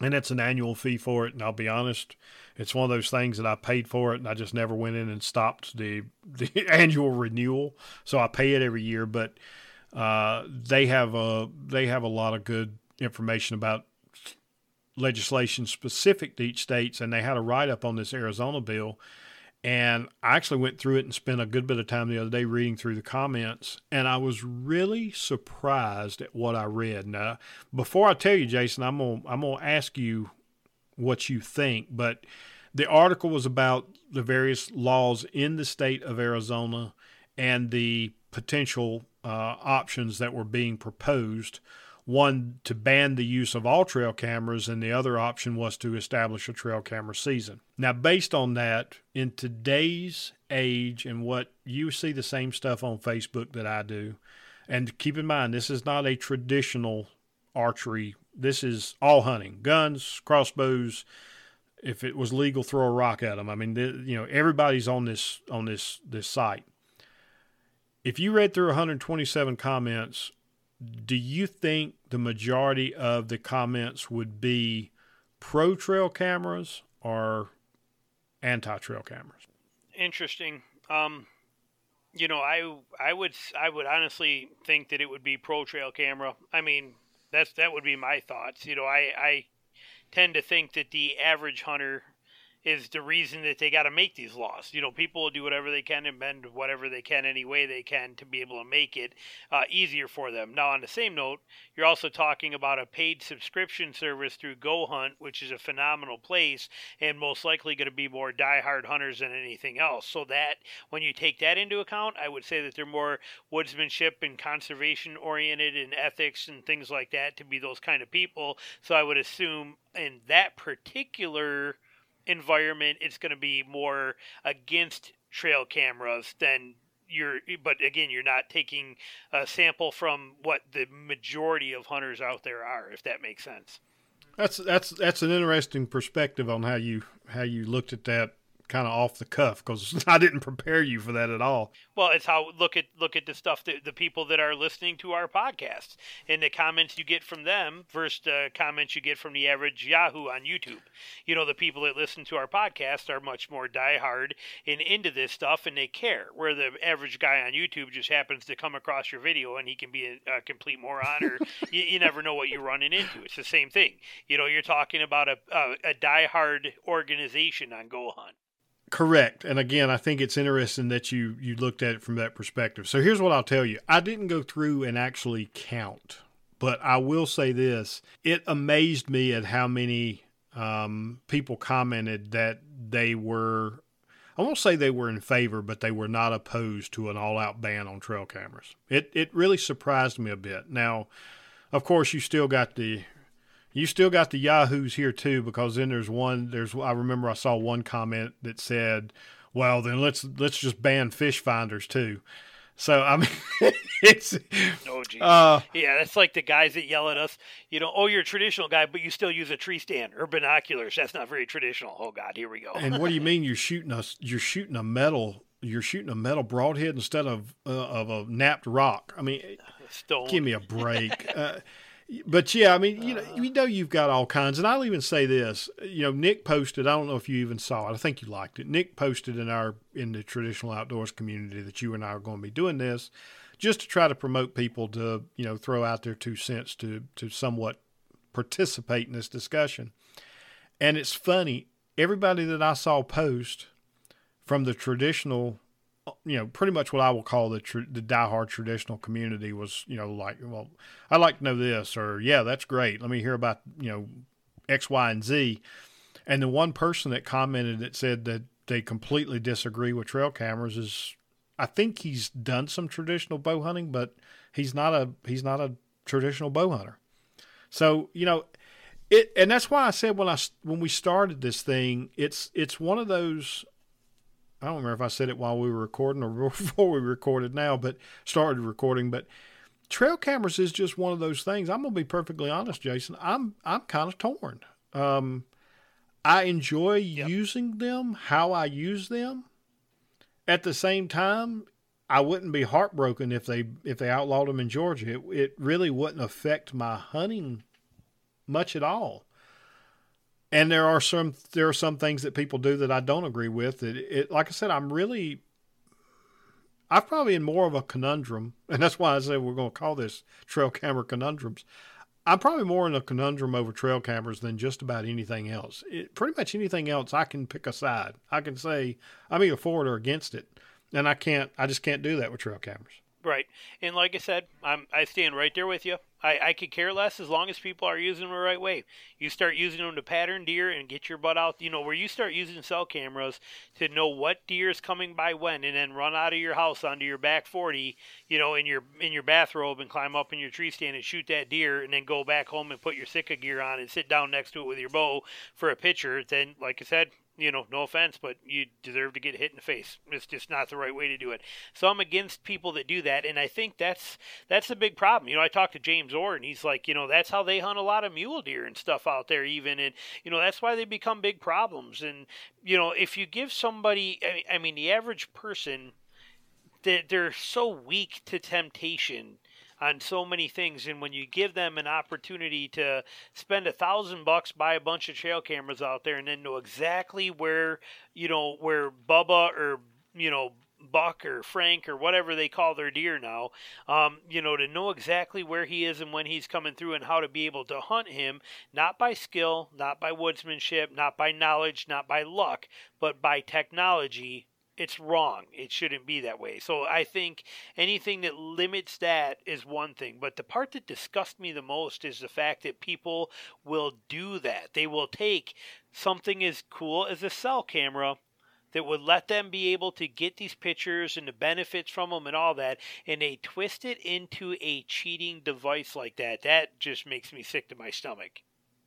Yeah, I, I and I'm the same way. I, I don't care for that aspect of it at all but the the flip side of that too, Jason, and I, I, we've never talked about this. I don't know which side of the, the coin you you you are on this topic either, but I'm not a I'm not a pattern of deer kind of hunter. That's just I just don't do it. I, well, what I would call patterning a deer. I don't go in and try to pattern a certain buck to know that I think he's going to be here in a certain period of time. I, that's just I just don't hunt that way. Again, I'm more of the numbers guy. I would rather go into the woods and see five, six, seven deer in a day than the one deer. That that just doesn't really a it doesn't appeal to me. Do I get excited over a a big buck? Yes. But I was and I was talking to a coworker about this today. We we were catching up on some stuff at work and he's also a um, he's a hunter. We were talking about his season because I'm kind of living vicariously through a lot of people this fall. But, um, you know, I can truthfully say I get knock kneed and I get as wound up over a doe coming in as I do a big buck, even to this day. I, I mean, for all intents and purposes, I can come unglued over, you know, over a mature doe just as easily as I can over an eight point. And, and I've always been that way. I again, I don't know if if that's kind of you're the same way or not, but I just I, I have no desire to go out and try to pattern a deer. Yep, I'm with you. I'm and I do have the same exact feelings. Yep, and there's people that do. You know, the funniest thing I ever seen was John about six years ago. We were in no, actually had to be about eight years ago. We were in Missouri, public land in Missouri, and uh, you know this is when this is when Missouri was contemplating bringing in the crossbows, and it was on the thing like that, and they were talking about it. And me and John found this area, and he's like, "I think I'm going to set up here," and he pulls an arrow out of his quiver, and he sticks it in his deer trail knock first and he angles it forward like he, he sticks it with the broadhead sticking up right there and then he starts to walk away from it like what are you doing he's like move i got to put another one over here what are you doing? He's like, well, this is about as ethical as crossbows are and as ethical as the trail cameras and all the things they can do now. I'm punji hunting. I'm just putting my arrows oh. pointing up in all these trails. Sooner or later, a deer's going to walk into it. Oh, my God. but he was kidding. Right. But right. he was making a point that, you know, the technology, the all the stuff that we're doing today has ruined the hunting aspect of what it was for. And his point was very solid and straightforward. And it was I was laughing, but it was it was an interesting point. Like you said, there's a you know, when you're using the technology to pattern deer like you're talking about, know where these things are. When you when you're using technology to replace your skills you have went down the wrong rabbit hole. What's uh, you took? You didn't take the red pill or the blue pill. You took the black pill. It's not a good pill. Put it back. You know. Yeah, and I you know, and I will go. I will I will take a step back and say, if somebody enjoys hunting that way, I don't have anything against it as far as trying to pattern a specific deer. If that's what gets you excited, I don't have a problem with it. It's just not that's just not me. And I should have said that and I didn't. But I agree with you. I agree with you 100%. The the the the problem I have with a lot of these conversations, Jason, is I used to follow. I think it was um, Aldo Leopold who made the statement around uh, ethics is ethics is doing the right thing even when no one's looking, or something to that effect. Yeah. And I used to really believe strongly in that again until I've started seeing some of the things I see I see people say on on social media and uh, it, it that's no longer the case. It's no longer about you know if this is something that you would think you wouldn't want anybody seeing you do, then you shouldn't do it. That doesn't apply anymore because there's a lot of people out there that do just about anything. I mean, it it's it's that yep. and and the hunting has gotten to where it's so much about the it's so much about the the kill and getting online. I, I mean, I guess it's getting online and posting the pictures, but it's it's so much about the kid. It's not about the hunt anymore to a lot of people. It's just not. The hunt is just the means to the end, and I think a lot of a lot of people that's in the traditional community are just the opposite. We're we're really more aligned to the hunt. We want to be successful, but it's the it's it's the path that got you there that's more important, and that's just not the case anymore in the broad hunting community. Right, the technology, the, the, all this stuff, and, and, you're right. If you can't look at yourself in a mirror and feel good about it, it's, it's just not worth it. You know, I mean, it's not. Uh, uh, it's like I don't I don't like the direction a lot of that stuff's going. And when it comes to the cameras, if people are pushing these limits and they're they're doing this stuff to the point where they has to be laws that may you know same with the drones. You know, drones come out, drones are cool. Then the next thing you know, people you know this hunting world starts going, hey, we can use these drones to spot where these animals are and get right in on them and hunt these deer with this. And then they have to make a law to stop you from doing that. The fact that they have to make a law for trail cameras already tells you we're doomed to begin with. You know, if things don't start changing, you know, it's already heading down the wrong direction.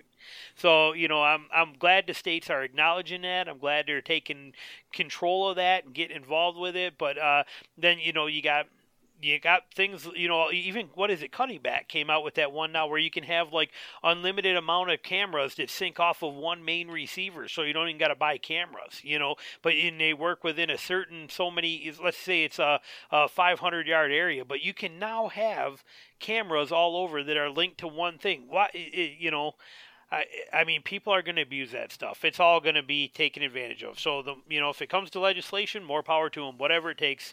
You know, if if it's if we've hit that point in the road where we have to, that people cannot follow the ethics and morals themselves, and they have to be uh, you know, basically have their hand held and laws applied for them to do this, you know, then I'm glad the, the states are stepping up and doing it. I'm all for it.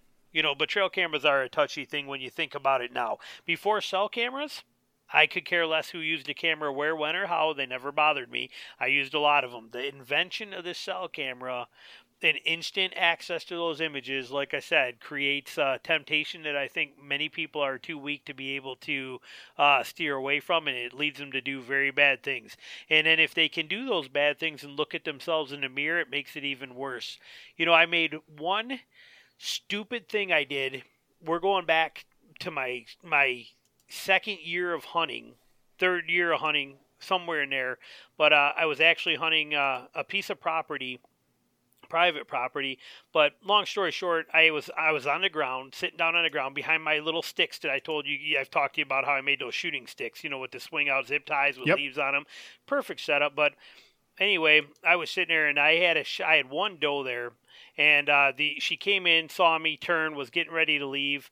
I had only killed, I think I'd only had you know one deer under my belt before then. But anyway, long story short, I took a about a 12 yard straight up the tailpipe shot on that deer. And uh, I shot. Now, fortunately, I did find that deer, but I sh- made that shot. And as soon as I let that arrow go, the disgust and the level that came over me was so powerful that I actually threw my bow, left it out there, went and I did find that deer, got that deer back, brought it to the processor. I remember telling John that I'm not hunting anymore and I'm done and I can't I, I'm- don't like what I did and that I didn't even go back and get my bow it's still out there.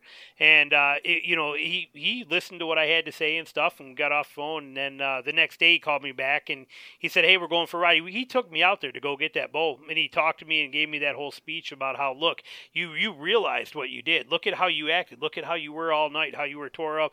You know and and, and you know and and kind of talked me off the ledge but that stuff if people can do the things they do and keep looking at themselves in the mirror you know it kind of makes you wonder. It make uh, it's not a good sign. Eh, you know it makes people shouldn't be that way and it does. It bothers me you know that, that people are like that. That was a turning point for me. I swore i'd never ever do something. I was never so disgusted in my life as i was at that particular moment. And i since then have never in my life ever done anything stupid like that that i would ever not be comfortable with who I am and be able to look at the guy in the mirror. And uh, I, I, you wonder about the people that abuse the technology and how they can do that. I, I just don't get it. Maybe they don't put it on the same level, but it, it's. I'm not a fan of the cheating. I'm not a fan of the the cutting the corners. I'm not a fan of the stuff that people do today. I don't like it. Well, you know, there was a time there wasn't laws against spotlighting, right? I mean, it, Yep. and and and there's Here in there- Michigan, you still can. Here you can until 11 o'clock at night, uh, but you cannot during the month of November. But you can t- till 11 o'clock at night. And uh, we get this magazine called uh, uh, Woods and Water, and then you get the uh, uh, Bullets and Broadhead. There's a few local magazines here, and some of them run these. Uh, DNR call lists in there, and you would be amazed how many times that somebody, you know, somebody was shining a field, then they heard a gunshot, called it in, and somebody's busted for poaching in August. You know, Well, when I said when I said spotlighting laws, that's what I'm talking about. I mean, I know in some states you can you can use a spotlight to locate. You just can't. You know, you you obviously can't shoot. But like here in Georgia, you can't even sweep. You you the law states something to the effect of you cannot sweep a light over an area in a in an attempt to locate deer. I mean, you just it, it has nothing to do with with uh, whether or not you're shooting or not. You can't even sweep the light looking for them here, um, and I'm okay with that. Right. Yep. But how did that law come about? Exactly. That's that's my whole point. The law came about because people were being unethical and were going out shining lights and shooting shooting deer. And in some ways, the the using a trail camera or and really you got to go back. You know, some of this has deeper roots because there's been laws on the books in states for years around using two way communication to do the same thing. You know, somebody sees a deer and calls their you know radios their buddy hundred yards and says you got a big buck coming your way. I mean you're that that's illegal in in many states and the cellular camera just kind of piggybacks off of that when you get right down to it but yeah the the laws had to be put on the books for a reason and you starting the whole you know what what made you sick your stomach and couldn't live with yourself starts us down that whole path of the, the big tent get more hunters in the woods and we can't go down that trail man we'll be here another two hours Right. Right. no, I would agree with that. Yep. Tangents, but they were all relative to the fact that I do believe that the technology is, if, you know, I mean, the sign is there that the technology is being abused. And that's a horrible thing in itself, but it also does tell you the kind of people that we have running around out there that that we need to we need to change the way of thinking a little bit. We need to change the types of people that are in the woods rather than more people in the woods. You know, we Yep. need to, to, you know, we need good hunters. We need the people out there that have the ethics that, that like I said, can that, that if they did that stuff, with a cell cell camera and set it up and set 25 of them out there and used it and then ran out there and killed a deer that way. If they can do that and look at themselves in the mirror and feel good about themselves and killing that deer with zero hunting aspect, zero anything, zero woodsmanship, zero skill, and they're gonna you know post that picture on Facebook like they're all that, and they can go home and look in the mirror, they're not the kind of people that you really want around there. You know. I feel the same way. The same way, brother.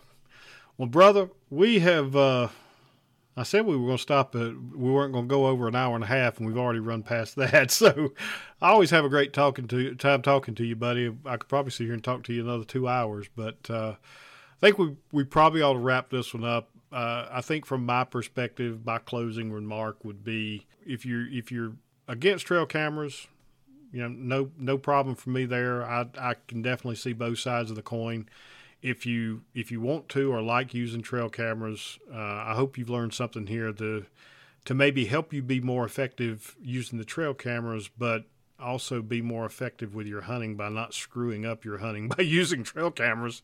Anything you would close with, Jason? Anything you you want to you want to wrap up and put a pin in? I think we got it pretty down to a science, but uh, yeah, like I said, that's it. And if you're, uh, you know, just uh, make sure you're you know, you just don't let the technology get the best of you. Otherwise, it'll be like the GPS in your car. Steve Teray gives me crap for this all the time. He actually, it, it, he said it to me just the other day. He's like, "Well, this guy's about as directionally challenged as you are," and I'm like, "Wait, what are you talking about? I know my way around the woods really good." He says, "No, I'm not talking about the woods, but every time we're in Missouri, you never know how to get back to town or where to go." And he's like, "Because you always just follow your GPS." He's like, "I have to pay attention to the road so I can tell you what road name is and where you go." He's like, "You're directionally challenged because of your GPS. Same thing applies here. Do not become technologically challenged by this stuff and let it take away your woodsmanship and your skills that you're developing. Don't let those don't rely on those trail cameras to do what you're capable of doing and what you actually should be out there doing and taking on the challenge and, and bettering yourself and gaining that knowledge and experience. I 100% agree. Positive reinforcement, I guess, is what I try to when I use when I use trail cameras. That's what I'm really trying to use it for is reinforcing that I know what I think I know. Um, and and I would, you know, I would say the same thing to anybody else. But uh, Jason, man, I I've always a good time talking to you. Appreciate you appreciate you hanging out, and I've I've really enjoyed doing. I guess what is our first joint release podcast. Yeah, I'm looking forward to getting it out there, and then we got another one coming real soon here too. So yeah, when we get off uh, done recording this one, we'll have to chat about that, and set up a schedule, and uh, get that one on the books too. So yep. and I'm sure that one will be full of a whole bunch of rabbit holes. Also, probably so, and we'll we'll talk about that right after we press the the stop button on our recorder. So for everyone listening in, thank you so much for joining us, and we look forward to talking to you again real soon. Take care, all. All right.